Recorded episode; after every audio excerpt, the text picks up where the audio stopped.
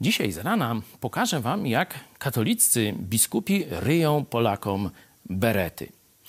Znany był parę lat temu przypadek siostry Bernadetty, która pod Zabrzem, e, prowadząc e, ośrodek, e, coś w rodzaju domu dziecka dla dzieci, dopuszczała tam do strasznych nadużyć, między innymi do tego, że wręcz gwałty starszych na młodszych były środkiem wychowawczym stosowanym przez siostrę Bernadettę. Wszyscy o tym wiedzieli.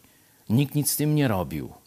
Te dzieci cierpiały, były gwałcone, torturowane i tak dalej. Wszystko rzekomo dla ich dobra. I potem, kiedy, że tak powiem, mleko się rozlało, choć media o tym oszczędnie informują, jedna z pracownic, która widziała, co się działo, zapytana dlaczego, nie zawiadomiła policji czy prokuratury. A ona powiedziała: Przecież to grzech. To grzech donosić na osoby duchowne.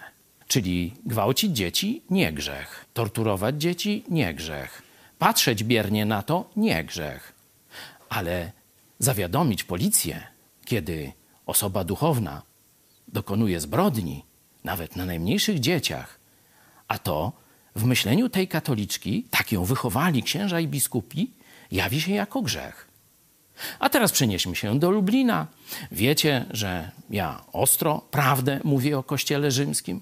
I dwunastu katolików, a sąd uznał, że to bardzo bogobojni katolicy, szczerzy, postanowili donieść na mnie za słowa, które wypowiadam. A kuria się odcięła, nie potępiła ich, czyli na księdza, który gwałci dzieci, na siostrę zakonną, która dopuszcza do gwałtów, nie wolno donosić. A na pastora, który mówi prawdę, wymachując Biblią przed oczami wielu tysięcy Polaków, donieść to cnota. Tak ryją beret biskupi katolicy Polakom.